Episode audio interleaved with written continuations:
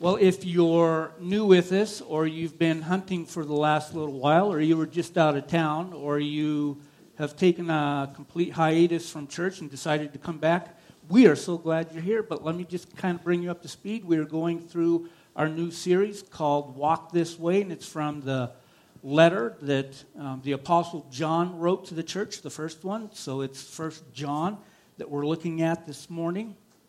And um, so we've been working our way through his letter, and we're just kind of like right at the beginning of it. We're just stepping into it. And the overriding theme of this is, like I said, as you go through life, walk like Jesus walked. That's the call, that's the command.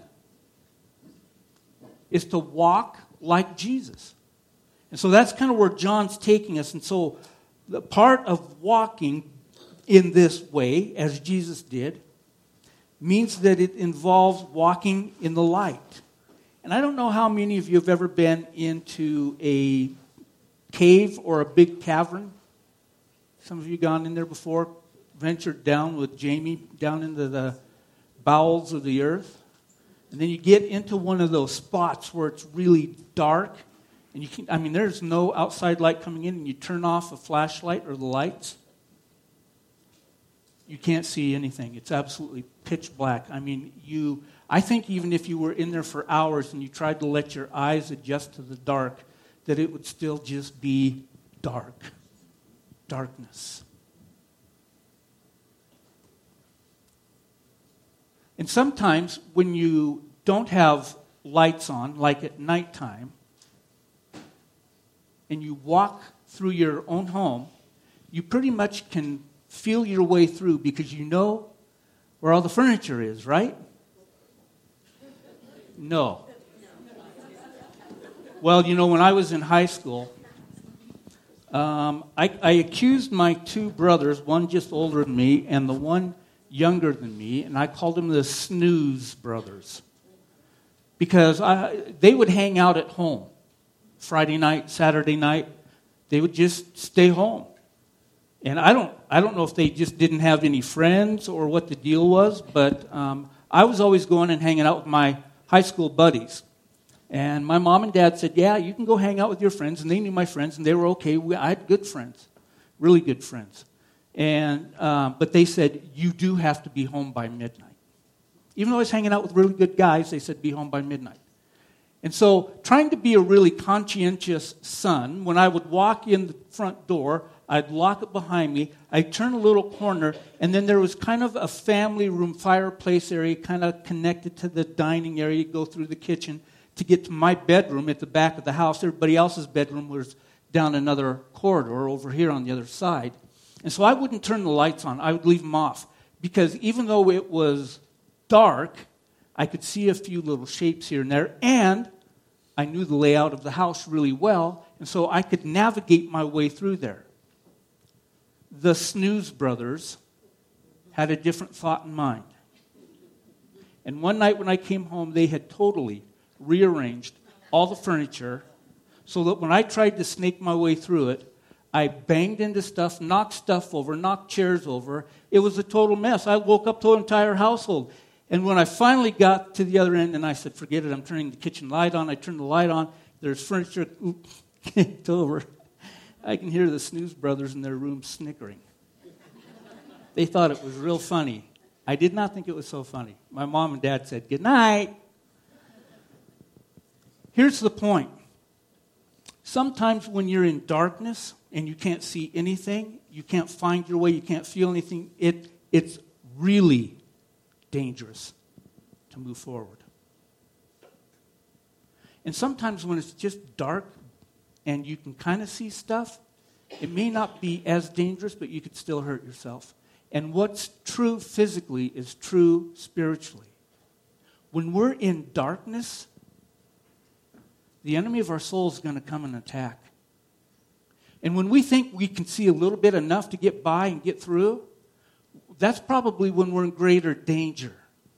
And I think a lot of people live in that time, that, that space where it's, it's a little bit dark, but there might be a little bit of flicker of light that makes things, you can see shadows or forms of things, but you can't see completely. And so, what we're going to do this morning, we're going to take a look at what it means to be walking in the light as Jesus did. And so, we're, uh, we're looking at 1 John chapter 1, verses 5 through 10. I'm going to read the whole passage, then we're going to come back and talk about it. This is the message we have heard from him and proclaimed to you that God is light and in him is no darkness at all. If we say we have fellowship with him while we walk in darkness, we lie and do not practice the truth. But if we walk in the light as he is in the light, we have fellowship with one another, and the blood of Jesus, his son, cleanses us from all of our sins. If we say we have no sin, we deceive ourselves, and the truth is not in us. If we confess our sins, he is faithful and just to forgive us our sins and to cleanse us from all unrighteousness. If we say we have not sinned, we make him a liar, and his word is not in us. I want you to notice in, in verse 5 what he says there that the message that came from God is proclaimed throughout the Old Testament, the New Testament. It is that God is light. God is light, and he is, then, as John goes on to say, that there is no darkness in him at all. The character of God himself is light, and Jesus is the incarnation of that divine light. Now, let me explain what that looks like and what that kind of means, because as we think about light and darkness, you can start to kind of bring it together so that you understand who God is. God is completely 100% pure light. And when I talk about light, I'm not talking about the sun. I'm talking about spiritual light. And when the spiritual light starts to shine, what it does is it illuminates everything around it, and there is nothing hidden in the recesses when the spiritual light of Jesus gets turned on. Everything becomes clear. Everything that was kind of in the shadows or was more like a form that we don't clearly understand, that we don't clearly see, that we've not holding on to, that we're not really getting a grasp of and a hold of, all of a sudden becomes illuminated to us and we get to see it clearly for what it is. Matter of fact, in John's gospel, not to be confused with the letter we're looking at, but one of the four gospels, John said this in chapter 1. In him, that's Jesus, was life, and the life was the light of men. This, the light shines in the darkness, and the darkness has not overcome it. In other words, throughout the entire creation and history of mankind, God keeps shining His spiritual light into the lives of men and women and children all around the world. And as hard as they try to, to extinguish God, they cannot. And John's saying that that is a big deal because here's what light, light represents when it's associated with God. It, on one hand, it's that of revelation and salvation. In other words, when the light of God shines into people's lives, all of a sudden what's happening is there's a revelation that God is being making known to those that he's shining his light to. For, so for some, when they come and they step into maybe a service like this, and all of a sudden the light of Jesus is shown brightly, Jesus is revealing himself to someone who may not even know who he is. They come in in darkness, and all of a sudden that darkness is dispelled because the light hits it, and the darkness has to flee away from it. And so there's this revelation that comes through Jesus, and that light also produces salvation. So that's the one thing. The other is holiness. This light produces holiness. Light, it symbolizes the flawless perfection of God. And, and then we bring it into the understanding of when you take light and dark, you come to the comparison of good and evil. Eh, it's so familiar. We look at it everywhere. I mean, if, if you go back and you watch some of the old Western movies. The good guy always wore what? And the bad guy? That's it right there. Because what they were doing is not only were they saying, this guy right here with this gun that's about ready to shoot that guy in the back, you see it and you hear the words, but you're, you, what you're visually picking up is that the black guy is the bad guy. Hollywood portrayed that. Where do you think they got that from? Right there. And they don't think they're influenced by God. You know what else is really interesting, and I don't know if you've ever noticed it. But anytime there is a photo or a picture, or they show a group of terrorists from the Middle East, none of them are wearing white robes and white turbans. Every single time you see them, they are dressed in black. Every single time. And there's a reason be- behind that. Because what light does is represents white. God's white is so, light is so beaming white light that you can't stand to be in the presence of it.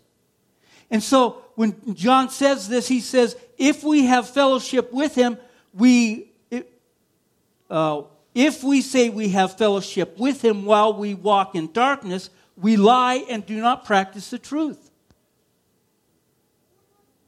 You see, there's this, there's this thing because he, he's talking about walking in darkness. And he says, if we say that we have fellowship with God while we walk in darkness, there's a lie and we don't practice the truth. What John wants his readers to know about this darkness is that he is speaking not of the absence of light like the sun or the lamp, but rather the absence of divine illumination found in Jesus. So living in darkness, we call that what?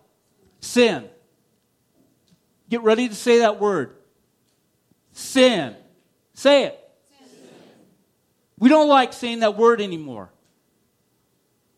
When we lie, instead of saying I lied, we say, huh, I misspoke. Liar.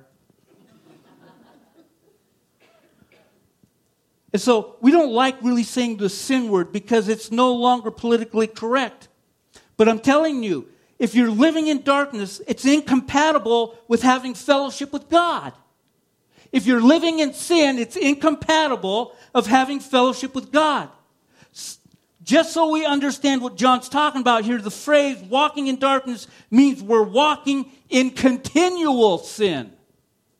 I'm not talking about you, you, you know, because we've talked about this a lot before, and so, but let me remind you, refresh you a little bit.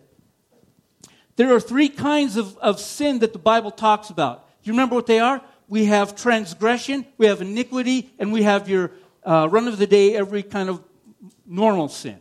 And so, transgression, according to the Old Testament, is that sin that is called premeditated sin. David committed, King David, when he looked at Bathsheba and he wanted her and he slept with her and he had a baby by her and then had her husband killed at the front lines in battle, that was premeditated sin. It's called transgression.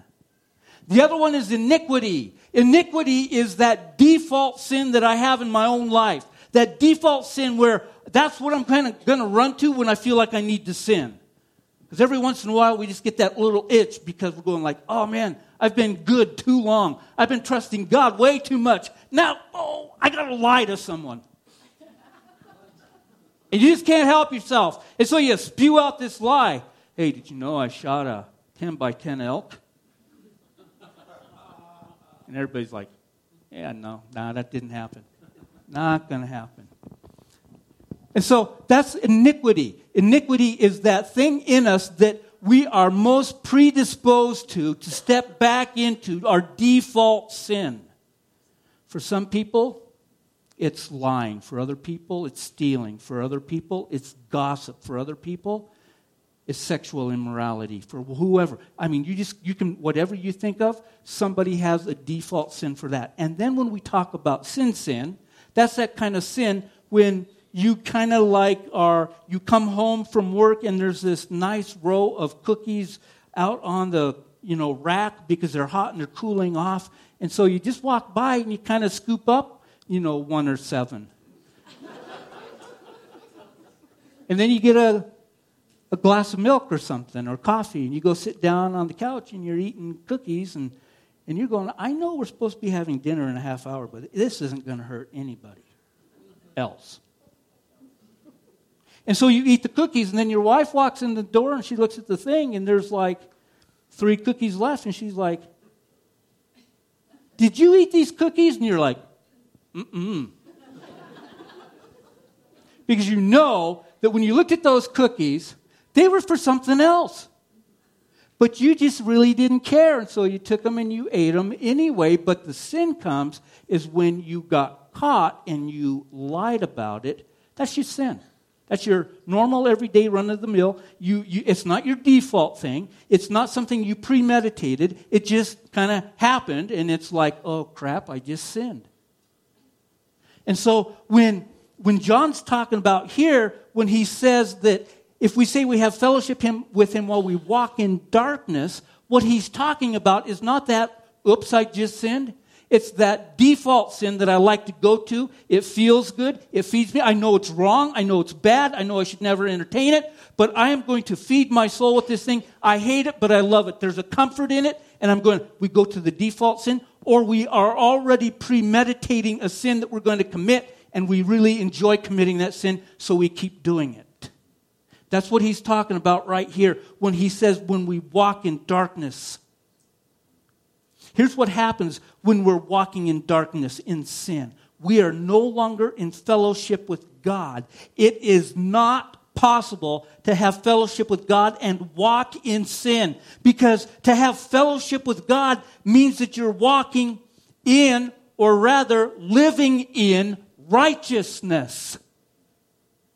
And darkness, sin, has nothing to do with righteousness, light.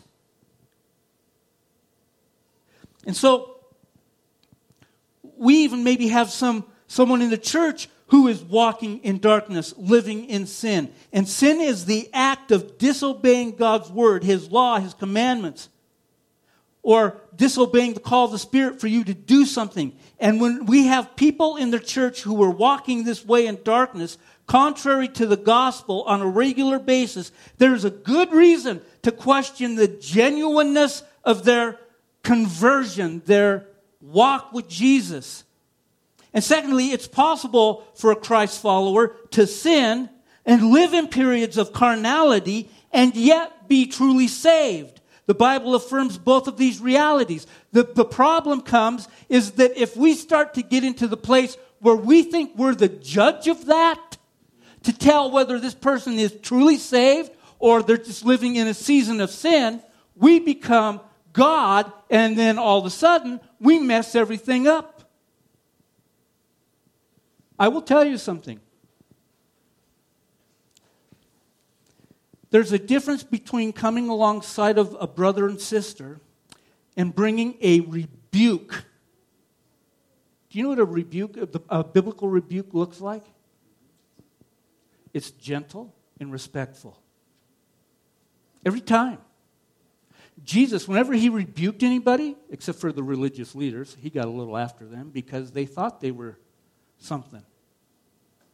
But when we come alongside someone and we are going to say, hey, listen, I have noticed there's this pattern in your life, something that's going on. And I love you so much that I have to talk to you about this. Affirm the relationship before you start to go in and go like, hey, quit being a jerk. After you've affirmed the relationship, then tell him quit being a jerk. Do it gently and respectfully because guess what happens when you don't? You don't win a brother out of sin. They might go deeper into sin because they're going to go like, if that's what the church is like, I don't want anything to do with it.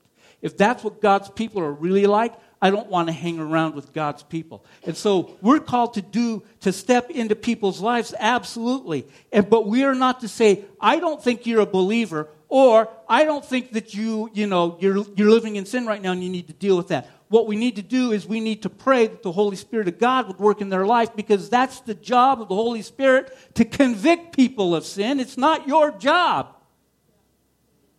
So if you're doing it, stop it.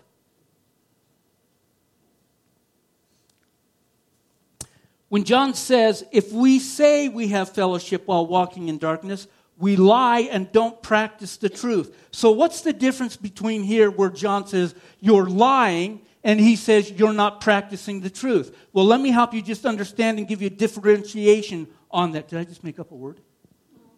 Okay. Anyway, let me help you understand the difference between the two. That's better. All right. So, when it says that you're lying, what you do is you are speaking, it involves your mouth and words and you're speaking falsehood to a certain situation. But when it says you're not practicing the truth, it means by your behavior, your conduct, and your actions, they don't line up with what you say. And so they catch each other. So when when it says, I have fellowship with God, but I'm living in darkness over here, and I'm living in this darkness, and someone comes and says, Hey, what's going on? Hey, it's okay. God and I, He's okay with this. We're good. We're in fellowship. He loves me. We're having communion together. Me and Jesus, we're all right with what's going on right here. And the Bible clearly says this is not all right. But what we're doing is we're saying with our mouth it's okay, and God's all right with it, and our life shows that we are not okay, and what we're doing is wrong on all levels, and it is sinful.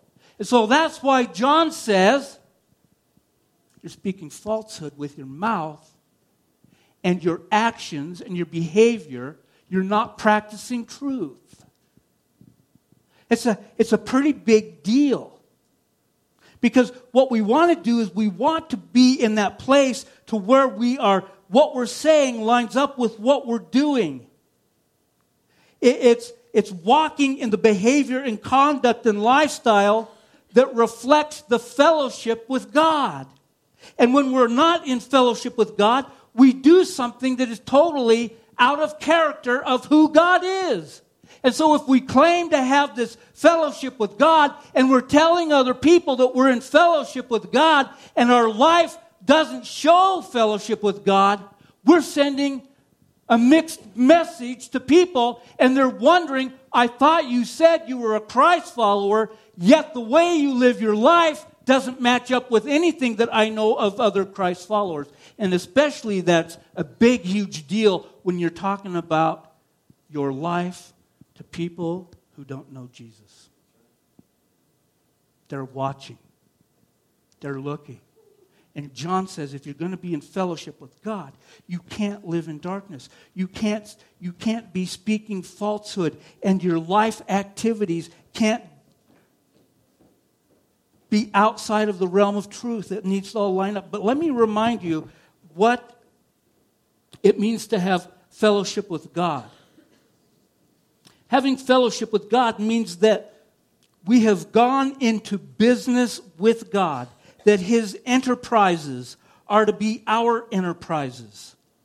Being in fellowship with God means we share mutual interests devotion, and activity. As a Christ follower in close fellowship with God, his heartbeat becomes my heartbeat. His mission becomes my mission. His goals and plans become my goals and plans.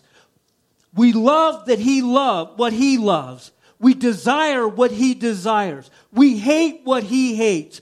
Our will is what he wills. And so, this journey with God, when we're in fellowship with Him, what it means is that we're doing all the things that God is doing and wants us to do in conjunction with Him, but it's in an ever deepening fellowship with Him that creates and reproduces within us the mind of Christ. So, when you're in fellowship with God, it's more than having a cup of coffee and a cookie. It's much more involved. It's much deeper, and He's calling us. God has been calling us for a long time into deeper places with Him, into places where we can have an understanding what it means to be drawn into Him and to, to do what He does and to have a heart like He has and to reach people the way He reaches people. You see, what we really want to see happen is we want people when they come into this building, we want them to have an encounter with Christ. We want, the, we want you to reach into their lives. And then when we have this encounter with Christ and we've reached into people's lives and we help them to grow in the knowledge and the wisdom of who Jesus is, then we turn around and we take that person with us and we go to the world and we say, because of what God has done, we will make a difference in the lives of people we know.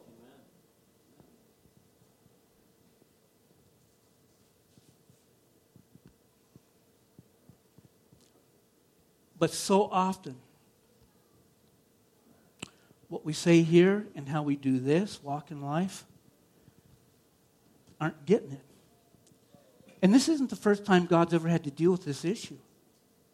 Matter of fact, in Isaiah 29, verse 13, it says, Because this people, he's talking about his people, the Israelites, his chosen people, draw near with their mouth and honor me with their lips while their hearts are far from me.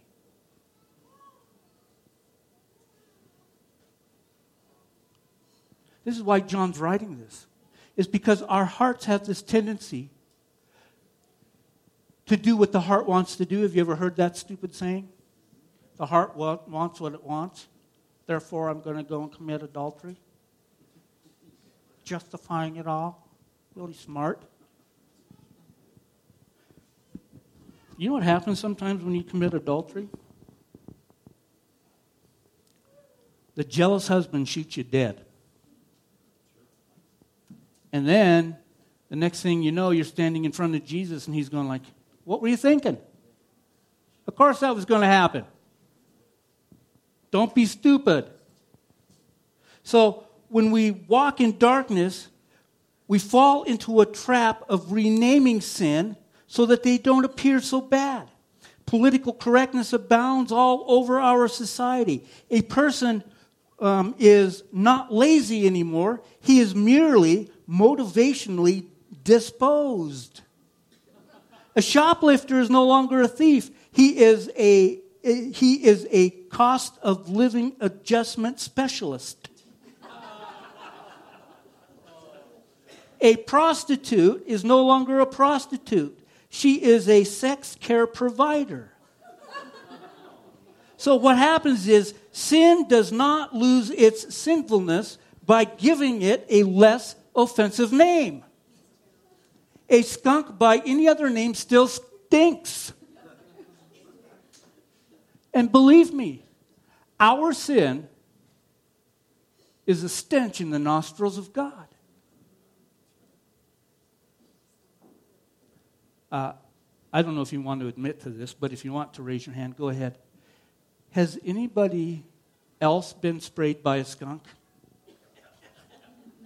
I knew Stinky Pete was my friend for a reason.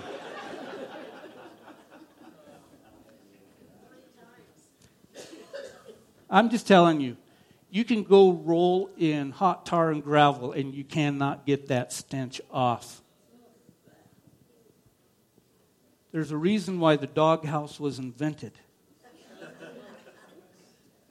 So here's the thing to practice truth means living, to live according to the way revealed by Jesus to us. Because Jesus is the way, the truth, and the life. That's who Jesus is. Let's move on to verses 7 and 8. I got a couple minutes left. It says, But if we walk in the light as he is in the light, we have fellowship with one another, and the blood of Jesus, his son, cleanses us from all sin. If we say we do not sin, we deceive ourselves, and the truth is not in us. Now, here John is saying that when we live according to God's light, that will bring us into relationship of fellowship with one another. Notice that he says that. You walk in the light as he's in the light, we have fellowship one with another. Why doesn't he say we have fellowship with God? Because it's a given when you're in the light, you already have fellowship with God. He doesn't have to reiterate what's already been written. Because being in the light is being in fellowship.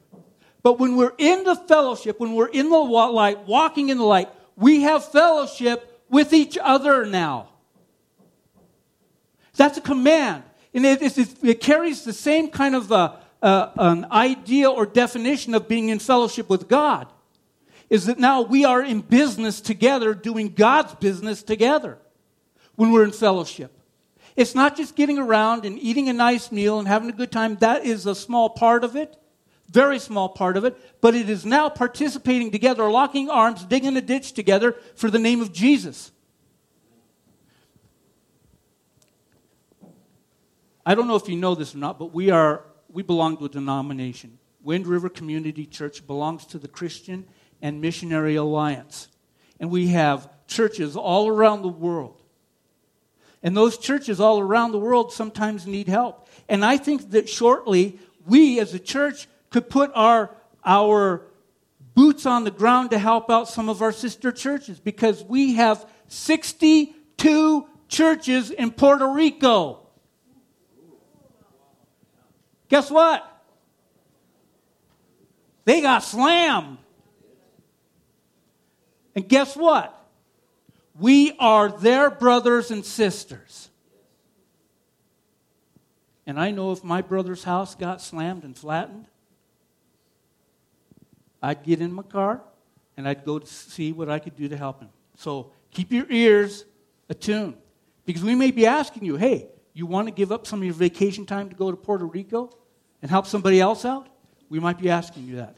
When I get more information, I will let you know. But I want you to be aware that as a church, we have brothers and sisters around the world, and some of them are in desperate need, and we can help them out. And so that's what it means to be in fellowship with other Christ followers.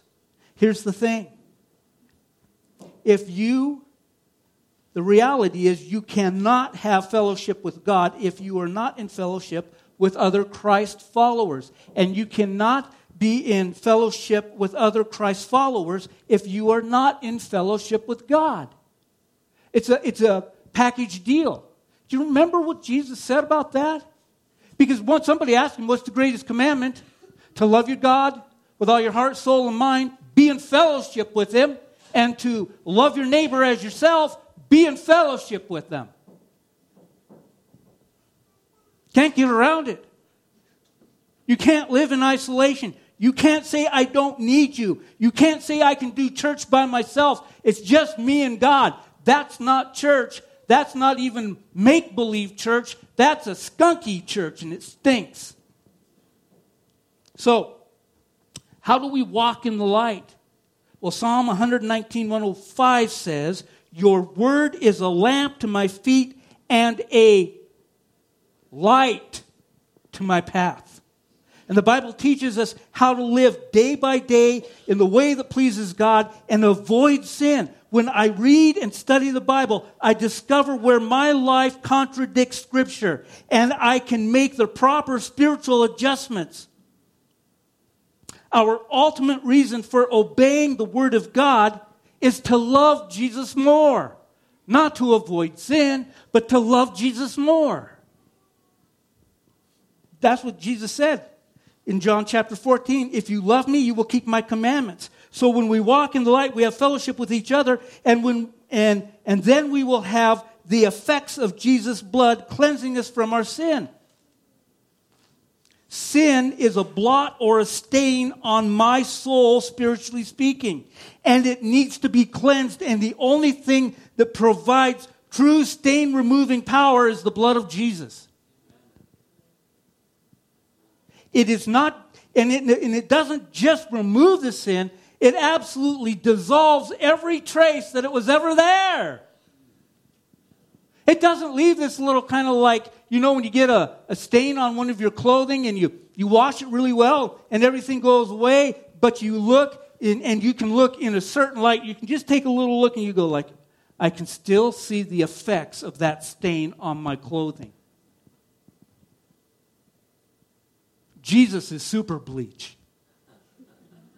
there's going to be nothing left. There will be no residue left of your sin in your life when He cleanses you with His blood. I mean, that should be like a woo, praise hallelujah kind of a time, right? You guys are going to learn that new word and use it someday. I want to move on to verse 9 because, well, I'll hit verse 8 real quick here. Oh, did I do 7 yet? No. Yeah, okay. Hold on. I'm just talking to myself. It's okay. It, it's all right. You can call someone for help after church. Oh. That's scary. Anyway, verse 8 says, We deceive ourselves by not admitting we have sinned. Did you know that? If, if someone calls you on the carpet about something in your life, and it's true, and you say, No, that's not an issue. No, I don't deal with that. No, it's not a big deal. No, I'm okay. I'm okay. You know, it's not, you know, it, it yeah. Mm-hmm. You're deceiving yourself, and when you deceive yourself, you start to say, hey, this sin that I'm involved in, it's all right to be involved in it. We deceive ourselves, and the problem with that is we start to go down the slippery slope of no return. Because at the end of that slope, guess what it is? Darkness. And then we're in the dark and we're walking in the dark. Stay away. You know, I say, you know, they say stay away from the light. Don't go towards the light. Because I guess that's heaven or something when you're dying. I say, stay away from the darkness. All right, so verse 9, because I really wanted to get here because I'm not going to have a lot of time, but if nothing else, I'm going to I'm going to bring this to our attention because verse 9.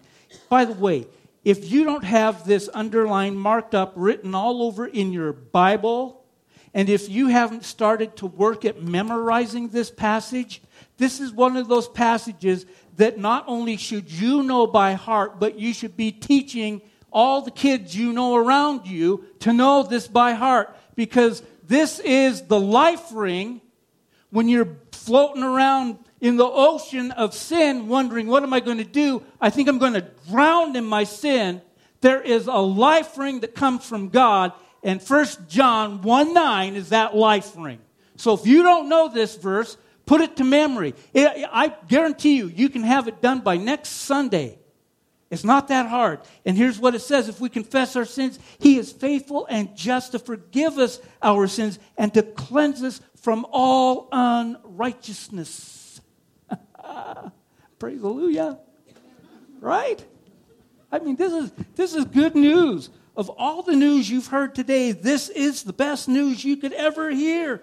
Because the three words that every person on this planet at some point or another wants to hear is, You are forgiven. There is nothing that sets the soul free like hearing the words, I forgive you. Man, there is a burden that's lifted off. You're going like, is it true? Am I really forgiven? Am I really set free from this sin, from this thing that's been holding me down? Am I really forgiven? And the answer is yes. But you know what? In order to get to that place, we have to say the three most difficult words that will ever come out of your mouth I have sinned. There was no praise hallelujah on that one, was there? No, because you know what? That, that's the thing, is that in order to get you are forgiven, you have to come to the place where you say, I have sinned. Because if you never come to the place where you say, I have sinned, you will never hear from God. You will never hear from Jesus. You are forgiven. It just isn't going to happen because the Bible makes it really clear. That's why that little word right at the beginning of this verse is there. It's a conditional word, phrase. It says, if. If there is no confession, then there is going to be no forgiveness. But if there is confession, then there is going to be forgiveness. And by the way, your sin, first and foremost, is always against God. That's what David said in Psalm 51. He wrote this, this long um, poetic writing about his sin when he was, after he was caught, you know, having a, in an adulterous uh, uh, relationship with Bathsheba, killing her, her husband, and all this stuff. And all of a sudden it was brought to light.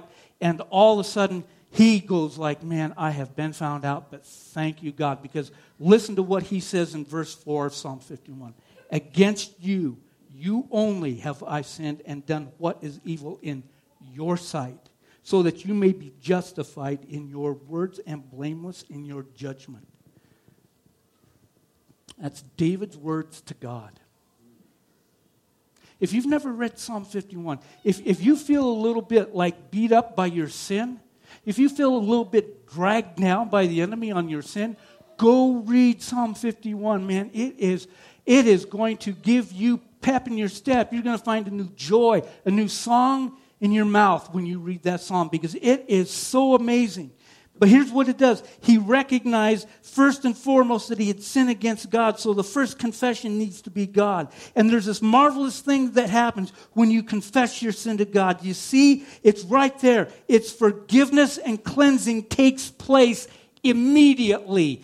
Jesus doesn't say when you come and you confess your sin, if you do it like late on Friday night and you go like, "Oh man, I better confess my sin." You don't get a message back from God. Your sin will be processed on the next business day. it happens, boom, boom, boom, just that fast. As fast as you can get it out of your mouth, that's how fast you get forgiveness, you get cleansing. And it is marvelous. It's, a, it's the most precious thing that we ever get to experience. And you know what? It's one of those things that angels will never experience in their entire existence. They don't know what it is to be forgiven. You want to be an angel? Okay. Whoop de doo. You don't get to experience forgiveness. I would rather be me and experience forgiveness sometimes almost on an hourly basis, to be honest. So here's what forgiveness does and cleansing does it takes place immediately. You don't wait. You don't have to wait. You see those words right here and right now.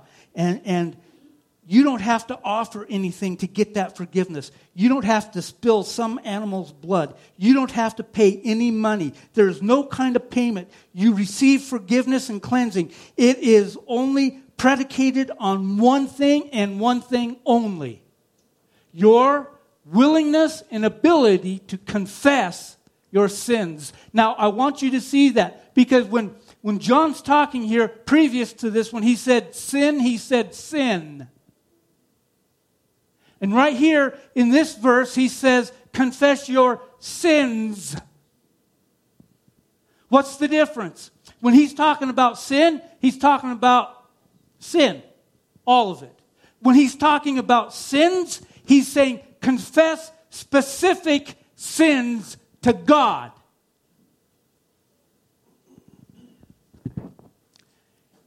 It doesn't work that well to try to confess abstract sin to God. He wants us to be specific about the sin in our life that's holding us back. So, why does God want us to confess our sin to Him? Well, because what God wants you to do is He wants you to agree with Him what He already knows about you. You're not hiding it from Him. You're not revealing something to God that He doesn't already know. All He wants you to do is get on board with Him and go like, you know what, God? I'm going to agree with you right now that this thing that I just did, it's sin. And I'm asking you to forgive me for my sin because this was a violation against you first and foremost. You want to know how to make a good confession? Read Psalm 51. That's how you make a good confession to God. And did you know that by confessing your sin, the second thing he wants to do is he wants to restore the fellowship that you have broken. God never breaks the fellowship, we break the fellowship. Did you know that when, you that when you sin, your sin doesn't just hurt God and you? Your sin, when you sin, it hurts the rest of the people in this church. They may not know you sinned. They may not know what your sin is, but your sin, especially when it goes unconfessed, it's going to hurt everybody else. When I sin, my sin hurts you. My sin hurts the, the elder team. When I sin, my sin hurts the worship team. My sin hurts you. And when I confess that sin, I don't only find healing, you get to find healing as well. Because there's no such thing as a personal sin that doesn't hurt anybody. Even if we don't know about it, it still hurts someone. It hurts the kids in kids' church, it hurts the person you're sitting next to. And so when we're restored into fellowship with God, we are then ultimately restored into fellowship with each other because your sin breaks the fellowship of those around you.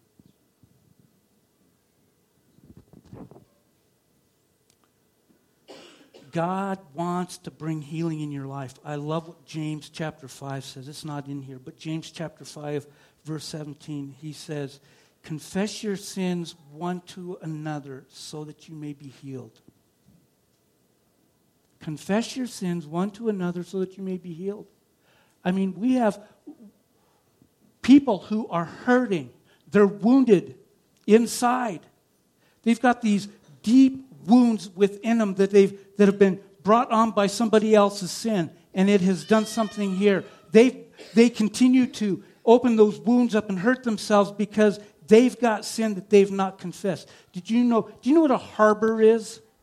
Because we're, we're kind of landlocked here. Anybody ever hear of Dutch Harbor? Yep, up in Alaska.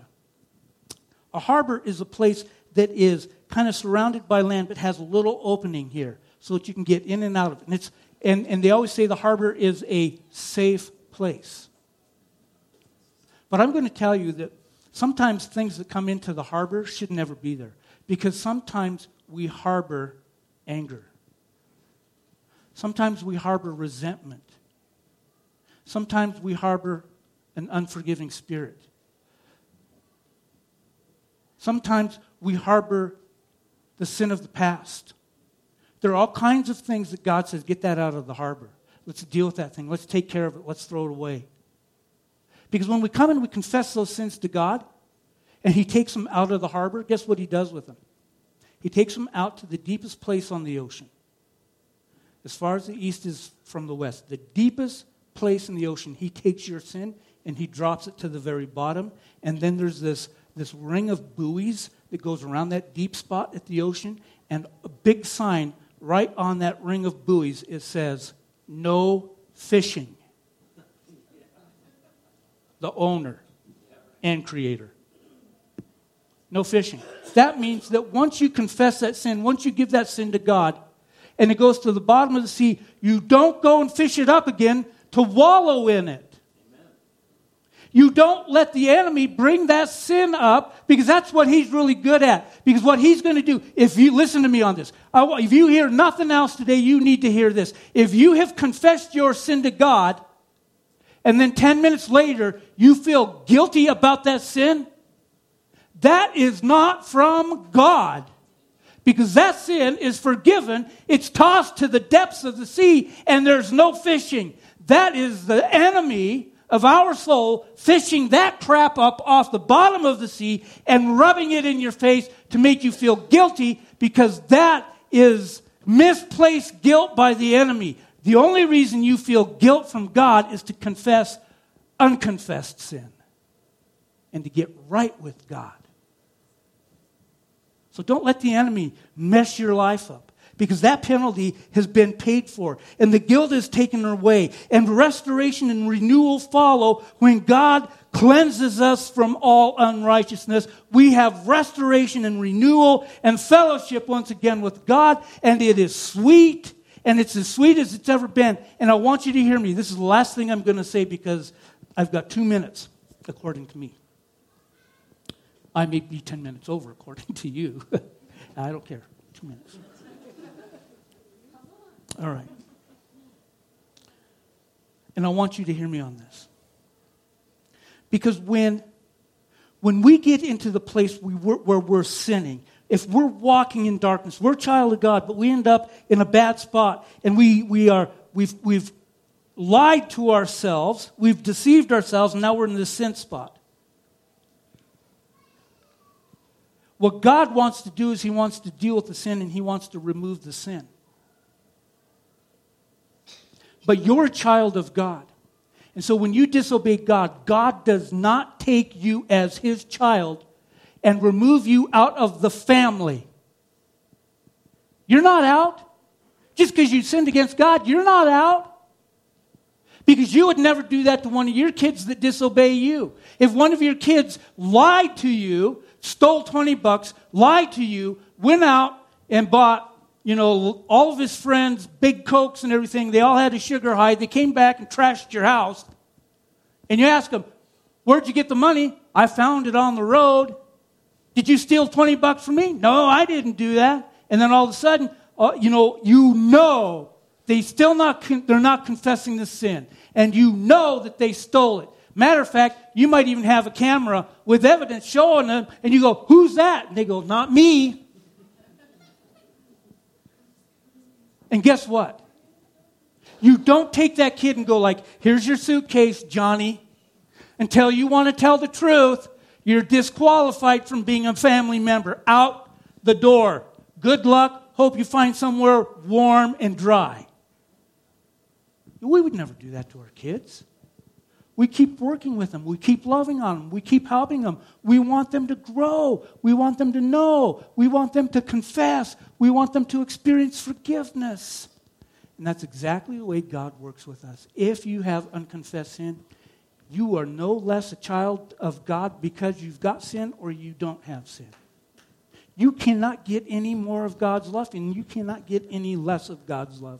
You've got all of God's love, and it is absolutely 100% complete and full no matter what you do in your life. But the problem is, you will break fellowship with God, you will break fellowship with believers, and you will end up in a place where your soul starts to shrivel up, and the only person that can fix that is you.